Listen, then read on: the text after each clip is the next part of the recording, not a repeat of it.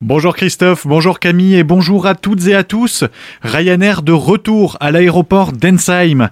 La plus grosse compagnie aérienne d'Europe a annoncé la création de deux vols par semaine vers Porto à partir du mois de novembre prochain. Le géant de l'aviation n'avait pas programmé de liaison à Strasbourg depuis 2020. Une bonne nouvelle qui correspond au désir d'expansion de la direction de l'aéroport. Une formation pour devenir un éco-jardinier. C'est ce que propose la Maison de la Nature du Vieux Canal à Hirtsfelden en partenariat avec la communauté de communes du pays Rhin-Brisac. Les candidatures sont ouvertes pour participer à six demi-journées de formation à partir du mois de septembre prochain. Les thèmes des alternatives aux pesticides, de la gestion de l'eau et du respect de la faune seront notamment abordés. Plus d'informations au 09 64 25 55 54. L'art dans la rue est à la portée de tous. Voilà le mot d'ordre de l'association Être qui organise une nouvelle fois le festival Quartier Libre ce samedi 23 et dimanche 24 juillet à Sainte-Marie-aux-Mines.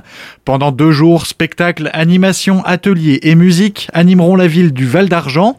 Humour et convivialité seront au rendez-vous. Les précisions de Benoît Mogg, membre de l'association Être. C'est un festival familial où la ville de Sainte-Marie-aux-Mines se transforme sur les deux places principales et l'artère qui les relie. Le but du jeu, c'est que dans la rue, il y a, on peut trouver des spectacles, de la musique, des animations pour enfants, des grandes tablées au moment des repas, le samedi soir et le dimanche midi. Donc tout le monde est invité. Quartier libre, c'est euh, libre pour tout le monde et c'est la fête, c'est le spectacle, c'est la joie, c'est le partage dans la rue. C'est en accès libre. Retrouvez le programme complet de ces deux jours sur le site festivalquartierlibre.citev.fr. Des propos recueillis par Solène Martin. Le parc de Vesserlin fête son sentier pieds nus dimanche. Le principe de cette activité est simple, il faut enlever ses chaussures et marcher dans l'herbe, sur du bois, dans l'eau ou encore dans la boue. Au programme de cette journée, du bien-être et des animations ludiques autour des pieds comme des massages et des jeux. L'ensemble des animations sont incluses dans le prix du billet d'entrée. Cet après-midi à 13h, ne manquez pas l'émission sur la préservation des rapaces préparée spécialement par les jeunes de l'atelier radio sur Azure FM. Reportage micro-trottoir, animation. Depuis lundi, ils travaillent d'arrache-pied pour préparer une belle émission.